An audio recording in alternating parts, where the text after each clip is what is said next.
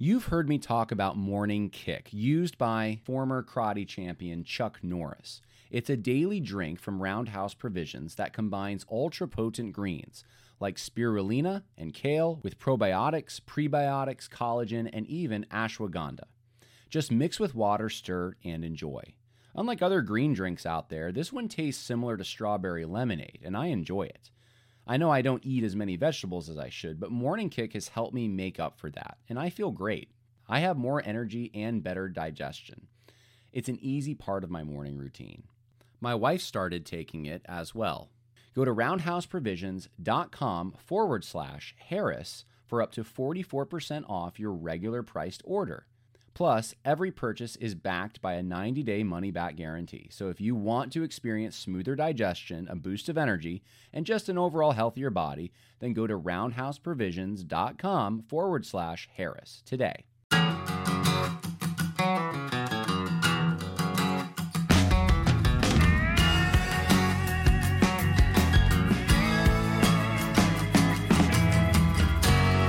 Hey everyone, welcome once again to the Conversations That Matter podcast. I'm your host, John Harris. Very excited for a, a conversation that we're going to have today with someone that, frankly, when I reached out to him, I wasn't sure if I was going to be able to get him to come on the podcast. Not because he's busy or anything, but just because I figured he's kind of a big name. Uh, in this podcast, of course, we do have um, a number of evangelical listeners here in the United States, but uh, we're going to go outside of that tradition a little bit today to talk to Reverend Calvin Robinson. Thank you for joining me, Reverend. John, it's my absolute pleasure. Thank you for the invitation. And of course, I'm not too busy to do your podcast at all.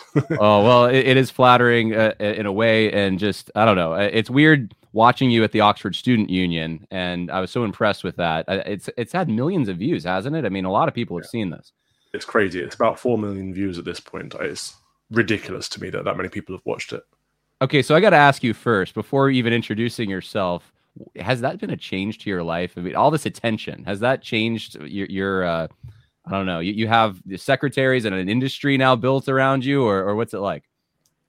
I don't think it's changed my life. Um, on a day to day basis, I'm still doing the same things. I'm still doing half my time in public ministry, half my time in the parish ministry, and because day to day I am quite busy. I just go from the next thing to the next thing to the next thing, and I don't know what I'm doing tomorrow. I look at the calendar for today and I get on with those things. So I don't really have that much time to focus on the bigger picture. Where it has made a difference is that more people recognize me in public. So I've always had people recognize me in public because of the work that I do, but now more people do, and wherever I go, even in different countries, and that's very strange to me. But uh, it's nice because people are always lovely and people are always wanting to share their love for the Lord and so it's not really about me at all. And that's that's quite uh, reassuring. That is one of the things that i love about you uh, and i have listened to a few interviews with you where you really do put the focus back on christ and i appreciate that so much. Um, why don't you just tell everyone a little bit about what you do? Obviously uh, you are a reverend but um, you have a show you, you have a platform of some kind now Right. So I have uh, a church in Harlesden in northwest London. I'm the minister in charge there of a regular Anglican um, community, which is fantastic. And then on, so I do that for half of my time, and the other half of my time I have a, a TV show on a channel called GB News. Um, a show called Calvin's Common Sense Crusade, where we try to look at current events from a faith perspective. And I'm, I'm really honored to have been gifted this platform, and I do think it is a gift from God to proclaim His truth. And very rarely do we see Christianity in the public square these days. So I make it my job, my duty to kind of make sure that I bring that Christian perspective wherever I can. Where can people go if they want to check that out? Uh, if you're abroad, you can go on YouTube and go to um, GB News, and then there's a playlist called Calvin's Common Sense Crusade. If you're in the UK, you can watch it on GB News, the channel, or you can get the app. There's an app as well. Um, it airs at 7 p.m. GMT okay. on, a, Excellent. on a Saturday. Now, the denomination you're part of is uh, is different than it's it's not the it, I, am confused because I'm not in the Anglican or Episcopal world, but it's the Free Anglican Church. Is that correct? Right. So I'm not in the Church of England. I'm in the Free Church of England. But yeah, we're part of the wider Anglican communion. I'm in communion with 85% of Anglicans around the world, uh, just, not, just not necessarily the Church of England, uh, which is the church that I came up in, and I, I left them last year. So, so this is something that I think needs to be explained to people in the United States, particularly those who are evangelical, but they love watching, you know, the Prince uh, uh, Charles become King Charles, yeah. and I mean, there, there's an enamoration with the royal family and so forth. and we think of, you, said 85% of the world, you're uh, Anglican world, or you're in communion with, but not the Church of England. We think of the Church of England as that is the Anglican world. So explain that. Yeah, I know it's it's become synonymous with Anglicanism because it's the birthplace of Anglicanism. The word Anglican means from England, right? It's the English expression of the Catholic faith. It is just English Christianity. And of course, throughout the empire, we spread Christianity all around the world and in that flavor, in that tradition of Anglicanism. So it's quite uh, common in most of the African continent, quite a lot of the Asian continent, uh, all around the world, and especially in the West, you know, Canada, North America, uh, and Australia, New Zealand. Uh, but the Church of England, whilst it started Anglicanism, isn't Anglicanism. It's a part of it. And actually, it's for a lot of us, for 85% of us all around the world, we'd actually say it's probably become apostate at this point, unfortunately. Yeah, and, and that's really, I think, what prompted me to want to have you on because other denominations are dealing with these same issues. In fact, I don't know of a denomination that's not dealing with the issues that have uh, perhaps at, at, a greater speed in some ways taken over the Church of England. Um, but uh, what what happened? I guess is the question because you have the colonies, uh, former colonies, seem seeming to retain a better grasp on Orthodox Christian doctrine mm-hmm. than the place where it originated, and and that's it's just a curious thing that the place that uh, so much good doctrine. In fact, I have right here on my shelf. I have the uh, 1662 Book of Common oh, Prayer. Very sound. So yeah, and I and I read that now more than I, I do any of the Puritan things. Don't tell anyone, but um, I, I have a, a, local. Do you pray the offices with it daily morning I, prayer? I, am I'm, I'm not quite there yet. I'm okay. I'm th- I am considering that. This is very new to me, so it's part of my heritage. I mean, yeah. uh, my family going back, but um, there is a local Episcopal um, uh, reverend who I've had on the podcast, who's one of the most conservative ones in the denomination, but um, of course, he's ostracized here in New York, and uh, and he gave this to me. And um, as I started reading it, I just thought this is absolutely beautiful. So I'm I am on the path to uh, incorporating more of that into my life. But um, but anyway, there, there's such a rich history. I guess is the question. How, how can you go from you know this is beautiful. I don't understand how this is in a church, and it guides and in the 39 articles uh, guide, and and yet uh, what happened? Well, first, firstly, that is beautiful. I think the Book of Common Prayer contributed to the English language just as much, or as as Shakespeare. You know, the only thing that's contributed more is the Bible itself. I think uh, the King James Bible. I think it's become part of our culture, but also on a prayer side of things. If I can leave you with one thing, it's please pray the morning and evening prayer just for a while and let it take hold of you and see what see what that does for your prayer life. Because one of the things, I mean, one of the richness uh, of the Book of Common Prayer is that we pray even when we don't want to pray. And for people that are divorced from liturgical or more ritualistic uh, traditions, you know, people tend to pray when they feel like praying and tend to have that conversation with God when it best suits them. But actually, we're supposed to have that conversation with God at all times. We're supposed to pray ceaselessly. And I think having a, a life that's rooted in a prayer routine, like Matins and Evensong or morning and evening prayer, is very helpful for that. So I, I really recommend that. But in answer to, to your question, what went wrong? We lost that authority. We forgot to return to that authority. So the Book of Common Prayer is our catechism. We've got the, so this is part of our Anglican formularies. We've got the ordinal within that book uh, for the ordering of priests, deacons, and bishops. We've got uh, the Book of Homilies, and we've got the 39 articles, which are also in that book. So it's our grounding. It is our authority, and without that, we're just loose, nonconformists, just you know do what you want where you want when you want. And that's what's happened. And liberalism has taken hold of the church because we've got to return. So where roman catholics have the magisterium as their authority the anglicans had the book of common prayer and the, the anglican formularies as, as, their authority. And so we've ditched them. And now liberals have taken over.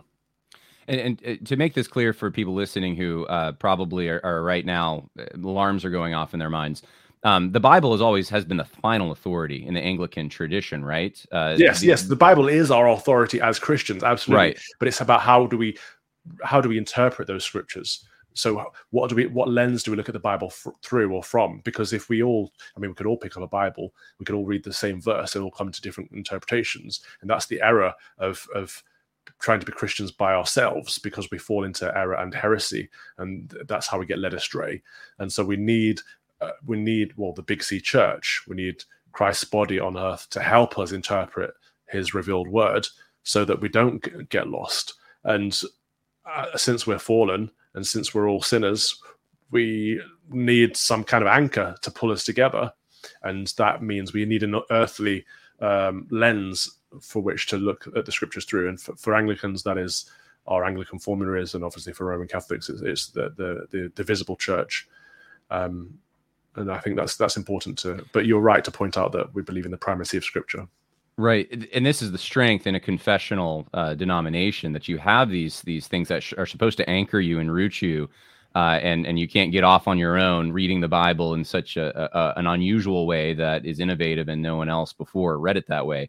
Uh, however, it, it hasn't really worked to uh, hedge against the modernity. Really, that's what we're dealing with, right? This isn't just LGBT. This is just modernity, and um, and, and, that's one of the questions I think many uh, Protestants, non-Anglican Protestants, have is.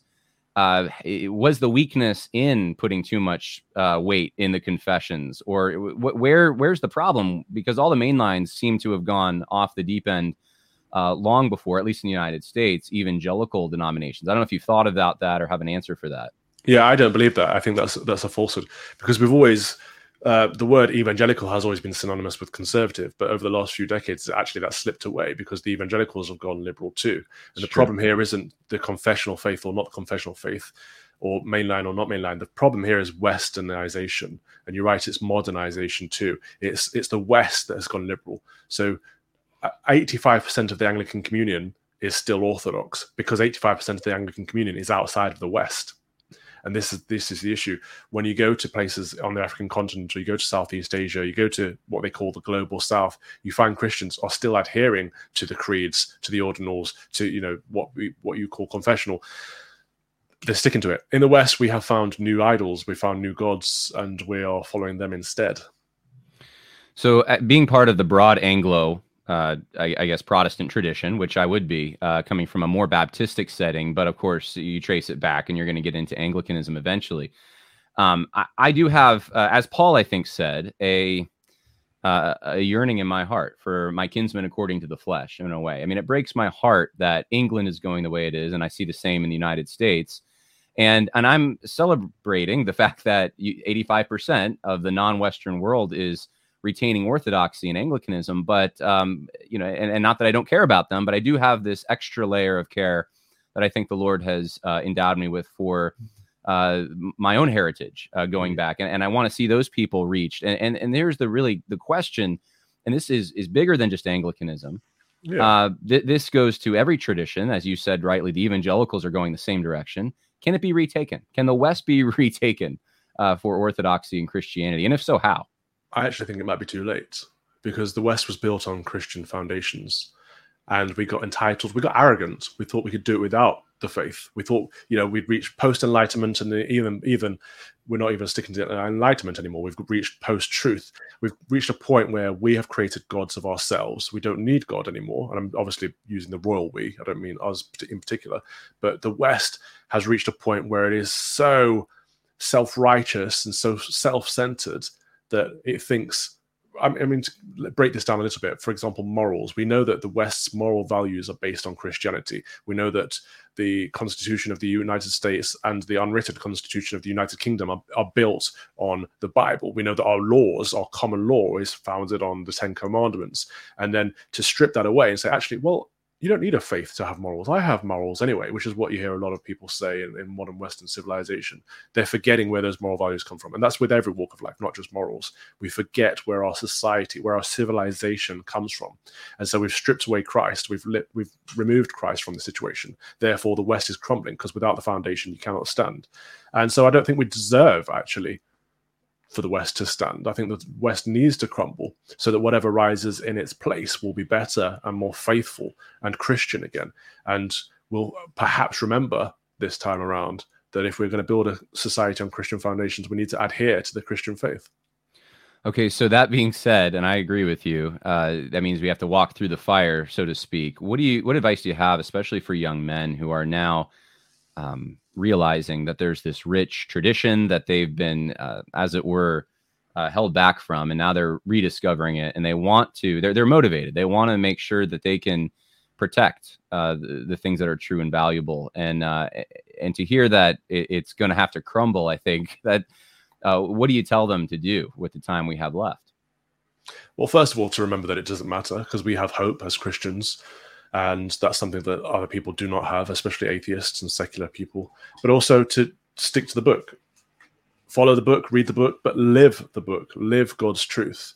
And that means, you know, if, if we're talking to young men in particular, get married young, start a family, uh, raise them to worship God, uh, provide and protect for your wife and your family, be a servant to your wife, and and to raise them uh, to be servants to the Lord.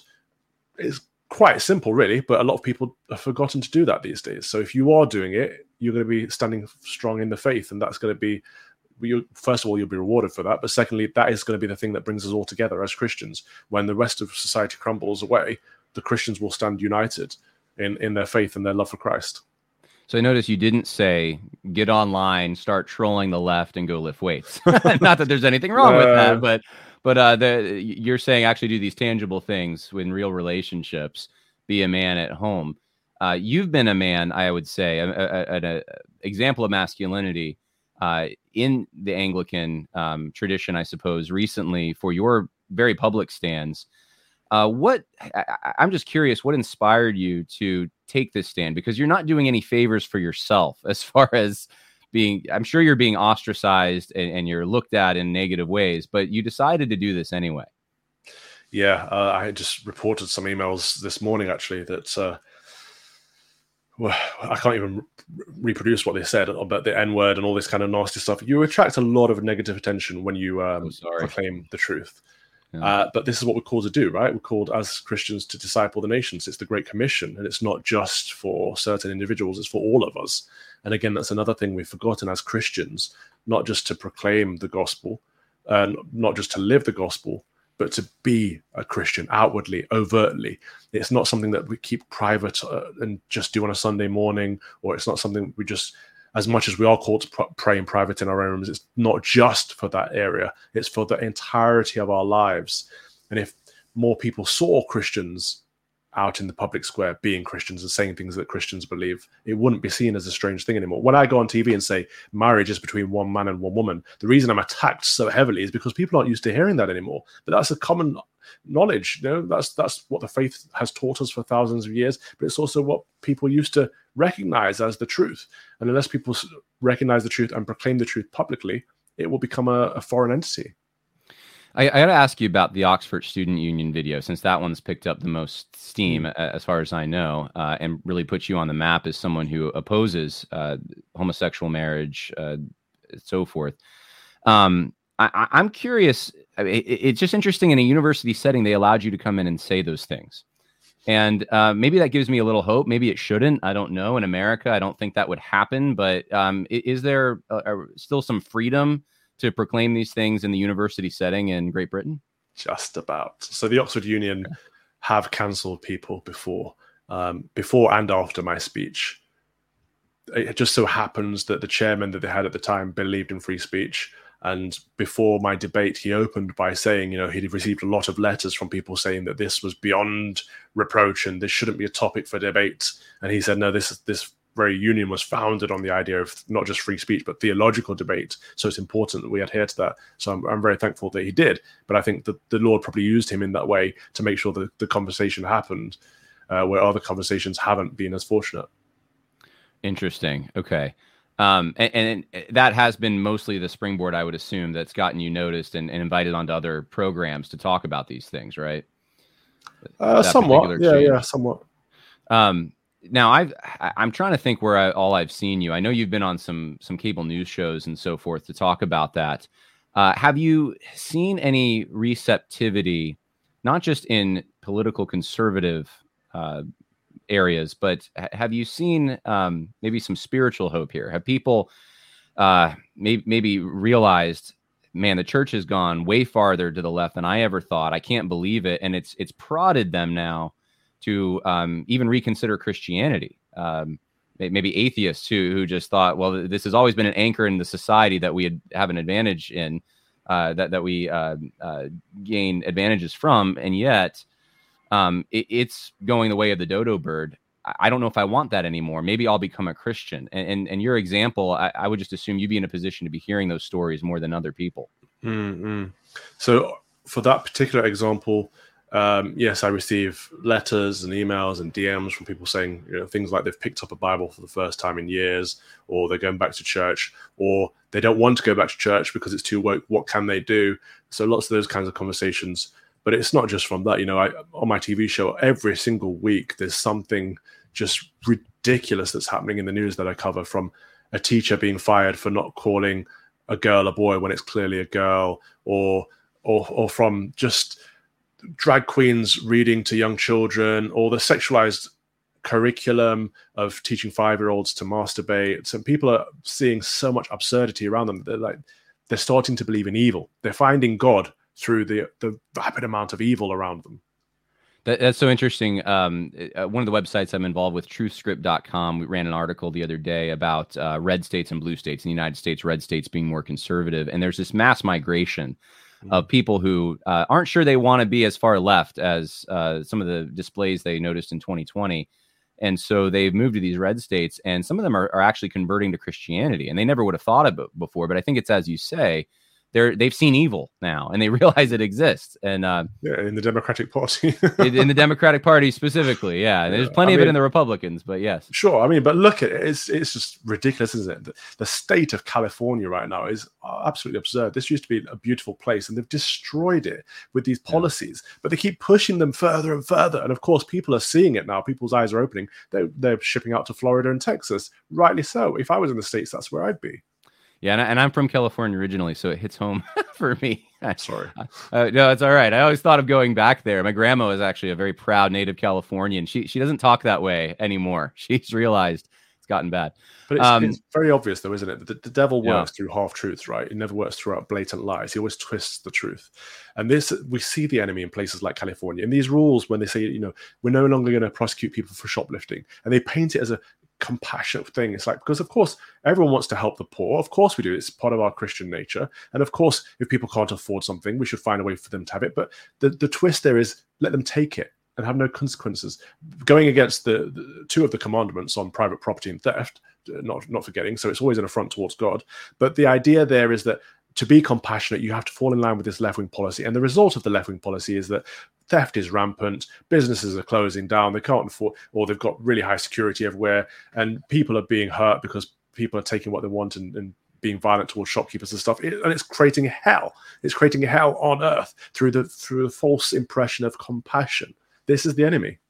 Yes, I, I couldn't agree more. Um, there are a few questions that I want to uh, bring to you uh, from patrons who knew that you were going to come on this podcast and, and sent cool. them to me. So uh, the first one is from Ed. Um, how how are you received in the? I kind of already asked this, but the United Kingdom in general, not just the church, and have others come out in support of you uh, since you made your public statements on same sex marriage? I think you might have answered that, but if you have any further to, to say on it, yeah, just that people need to be bolder. The thing that really disappoints me is how shy people are, especially Christians. Uh, in my Oxford Union speech, there was no support there. All the floor speeches were against me. Most of them were ad hominem attacking me. It was it was an awful experience, right?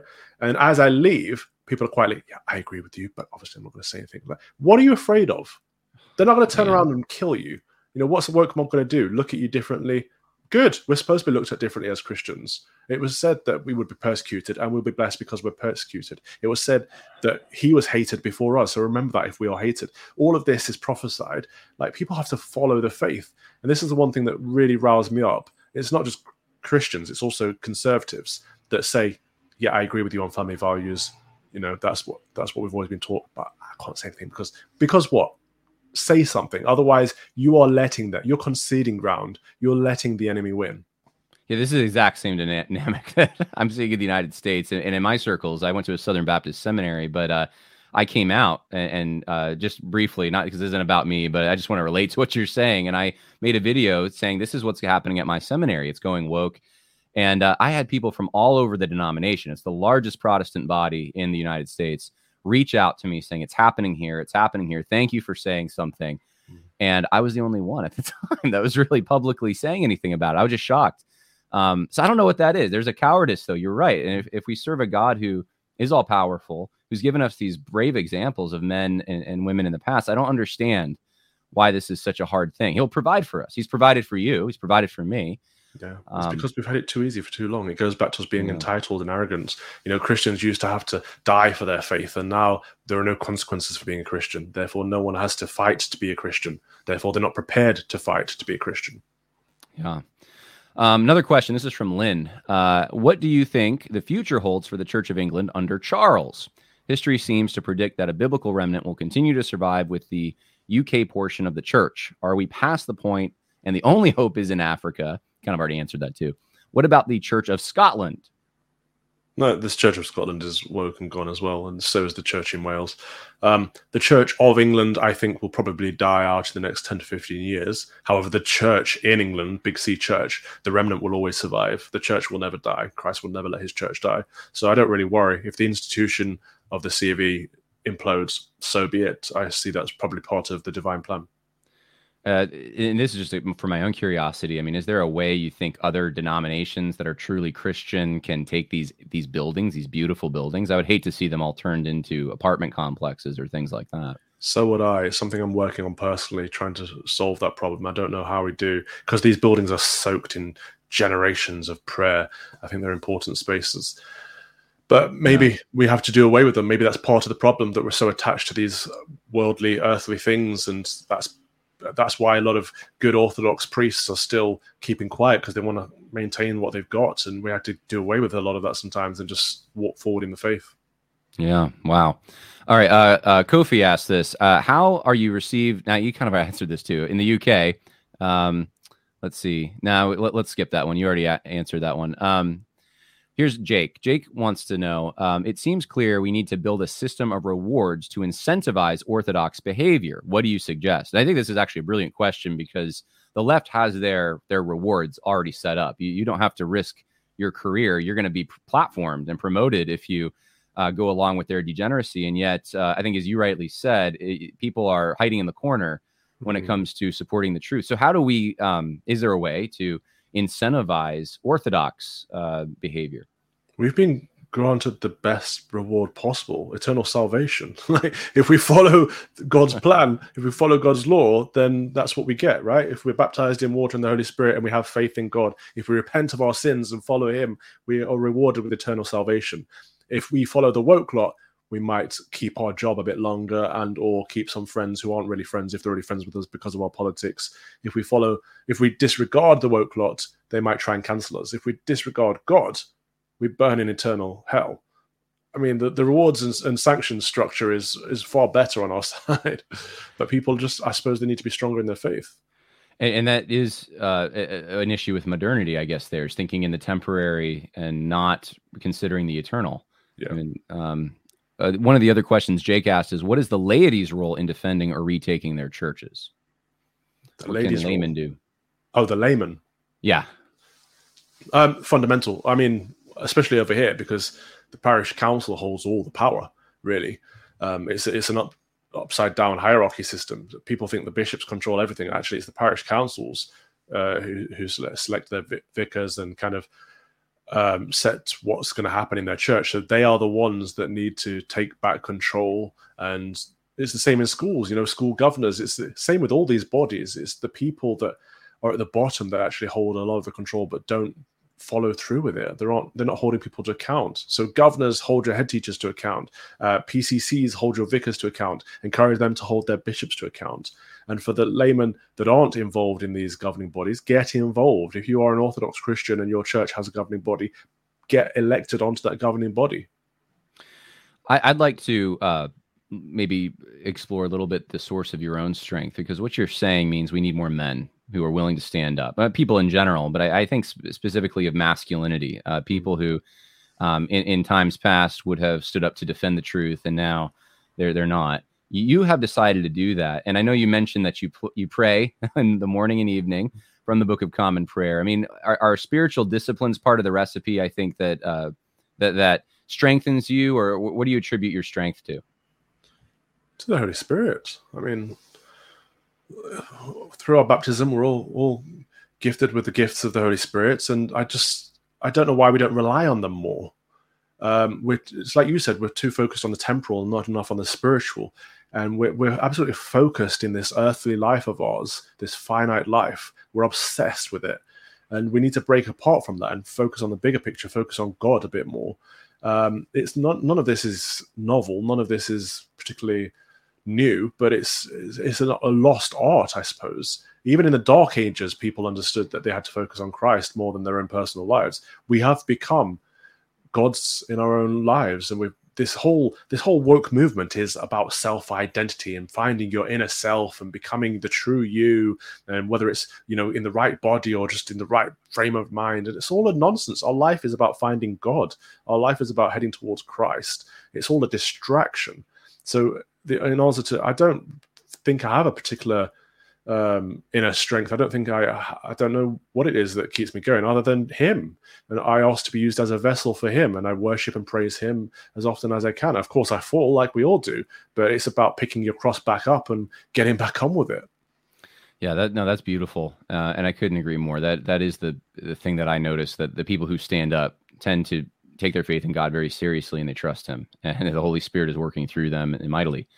Um, for evangelicals in the United States, which I, I think uh, most of the audience that I have probably is composed of people that are that are of that conviction. I'm sure there's uh, some some folks from across the spectrum, but um, one of the things, and I just figured this is a little unrelated, but I would uh, ask you about it. One of the things I've noticed is there's a misunderstanding, I think, of Anglican um, beliefs, and I don't know if this is because of Puritanism, which is very popular in the Reformed evangelical mm-hmm. world, especially um, I, I, don't know what it is. I haven't looked into it deeply enough, but um, I might even get some people in the comments who are going to say that uh, I had someone on who thinks that uh, the the sacraments, the the uh, uh communion, is really the uh, the the the I guess transubstantiation. I'm trying to think how to even phrase this. Um, and I know that the, the, Anglican view is not actually transubstantiation. Uh, it's it's a, a switch spiritual presence or so forth. Um, but they'll say things like hearing you talk about baptism that you, you think that um, uh, getting wet is somehow you need to get wet in order to be saved. And of course, it's it's faith. What, what do you do to respond to those things? I don't know if you get those objections ever in England. I mean, I, I return to the scriptures, and the Bible says we need to be born again in water and the Holy Spirit. It's, but people always take that born again bit. So you need to be, are you born again? You need to be born again. Yeah. What about the rest? For finish the sentence. You know, it's people that cherry pick on scripture that is the issue here. Um, in terms of baptism, you know, John the Baptist said that Christ will come to baptize us in water and the Holy Spirit. So it's yes, we do get wet, but why do we get wet? So if people think it's just get just a bit of water, then I think they need to delve deeper into the into the faith because the water is just the outward and visible sign of the inward and invisible grace that we receive in our baptism, and that's important. I mean, the scriptures tell us about the, the in in the New Testament and the Old Testament about what the, the gifts, the seven gifts of the Holy Spirit are that, that we are graced with. Um, uh, the problem we have with a lot of these things are purposeful miscommunications so I see this a lot between Protestants and Catholics, in that Protestants believe that Catholics think certain things and Catholics think Protestants believe certain things, but they never actually delve into them. They just have these misconceptions and say, "Oh, you're wrong because X, Y, Z." Like, well, first of all, return to the Scripture, and second of all, look at what it is that they believe from their perspective, rather than what you think that they believe.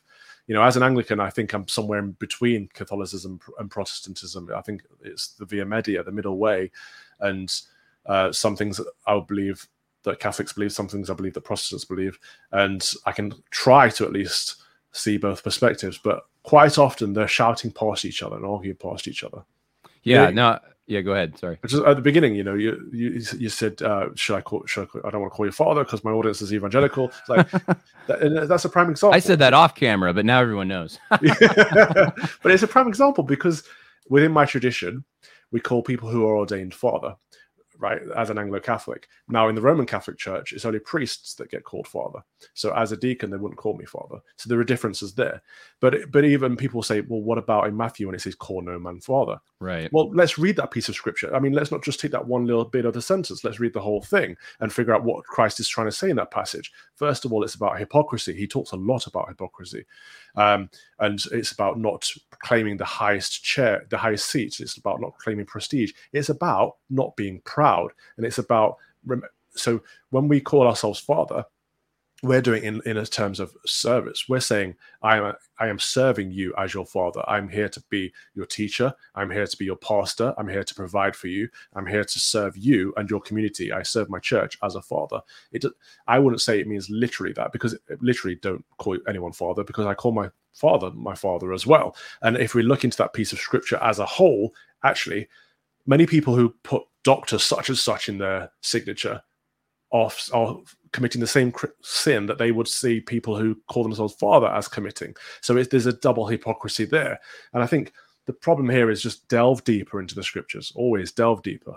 Yeah, and, I have noticed that some of the surface level critiques uh, just aren't helpful because there actually are differences between, um, well, in our case, Protestantism and Roman Catholicism, but like over imputed and infused righteousness, over some of the Marian uh, things. Um, but it, it, it doesn't it's not as simple as well you just believe in works which is what many of the protestants say which is not quite accurate and a good knowledgeable catholic will be able to refute you fairly easily yeah uh, and and um so I, I do I, I, wanted to let everyone know I looked into these things because I had when, when I said that I was going to have you on I did have some people on I think Facebook say ask them about uh, Roman Catholicism and Anglican theology and so forth so I did look into like Article 27 which says exactly what you just said uh, that it's a sign. Baptism is a sign of regeneration or new birth, which I mean, that that's Protestant theology. That's not. Uh, it's not saying that if you get wet you're saved or that you know you must uh, uh, that that is a necessary component or so forth it's talking about a deep spiritual reality here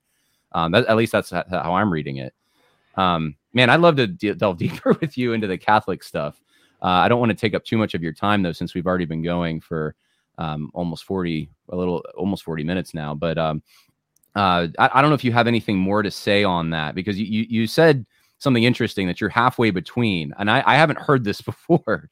So you, you're you are an Anglican though, right? I'm an Anglican, 100% an Anglican, uh, but I see Anglicanism as the English expression of the Catholic faith. And okay, I would never describe myself as a Protestant. Many Anglicans do, and I understand why. But for me, that's just that terminology just mess, muddies the water too much because people get again misconceptions about what that means. Because I'm not against Catholicism. I think Catholicism is the, the Christian faith. Catholic just means universal and universal, right? Right, and and you know I, I adhere to the Catholic creeds, for example, the Nicene Creed, the uh, Apostolic Creed, the, right. the, the the Athanasian Creed. These are part of our faith, and for me, the Anglican Reformation, the English Reformation, was quite different to European Protestantism, especially Luther and, and Calvin. Um, and it, well, even they weren't particularly anti Catholic because they were quite Catholic themselves. But the European Protestant movement became very anti Catholic and they threw the baby out with the bathwater, which I think is a great mistake. Um, whereas Anglicans was about re centering on Christ. It was about, okay, how do we return to the teachings of the church fathers? How do we observe what Christ revealed to the apostles? How do we follow that and take that forward? And so, not being obsessed with the past, but looking at the, our tradition as a route forward rather than trying to reinvent something new.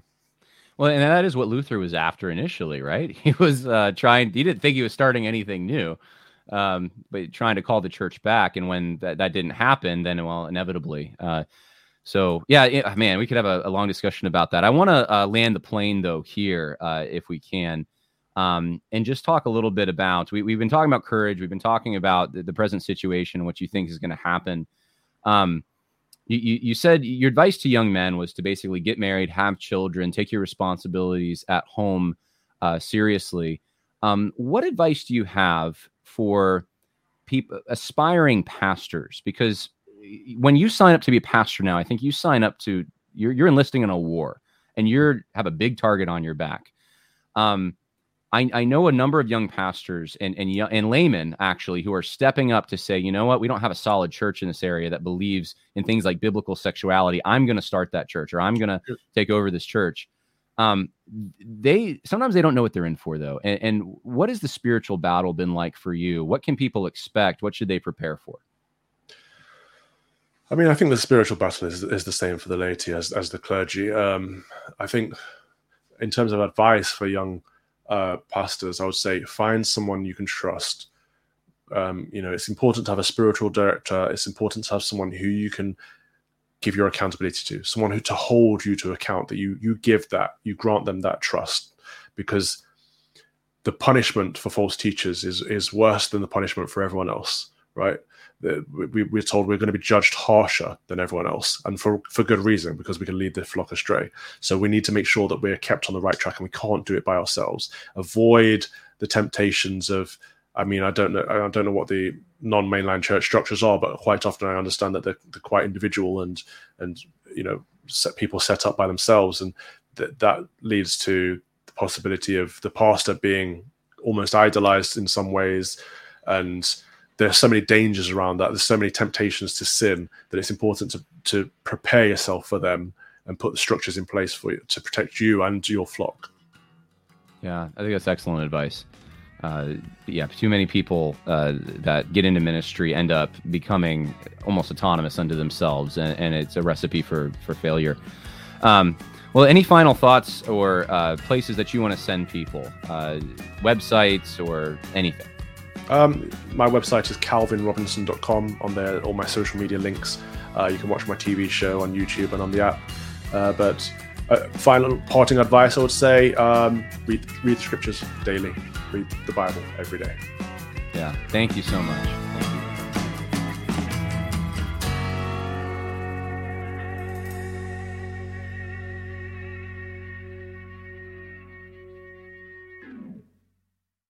Say goodbye to your credit card rewards. Greedy corporate mega stores, led by Walmart and Target, are pushing for a law in Congress to take away your hard earned cash back and travel points to line their pockets. The Durbin Marshall credit card bill would enact harmful credit card routing mandates that would end credit card rewards as we know it. If you love your credit card rewards, tell your lawmakers hands off my rewards. Tell them to oppose the Durbin Marshall credit card bill. Save big on your Memorial Day barbecue, all in the Kroger app. Get three pound rolls of juicy 80% lean ground beef for $3.49 a pound with a digital coupon. Then get select varieties of flavorful Powerade, Body Armor Super Drink, or Arizona tea for 77 cents each, all with your card. Shop these deals at your local Kroger today, or tap the screen now to download the Kroger app to save big today. Kroger, fresh for everyone. Prices and product availability subject to change. Restrictions apply. See site for details.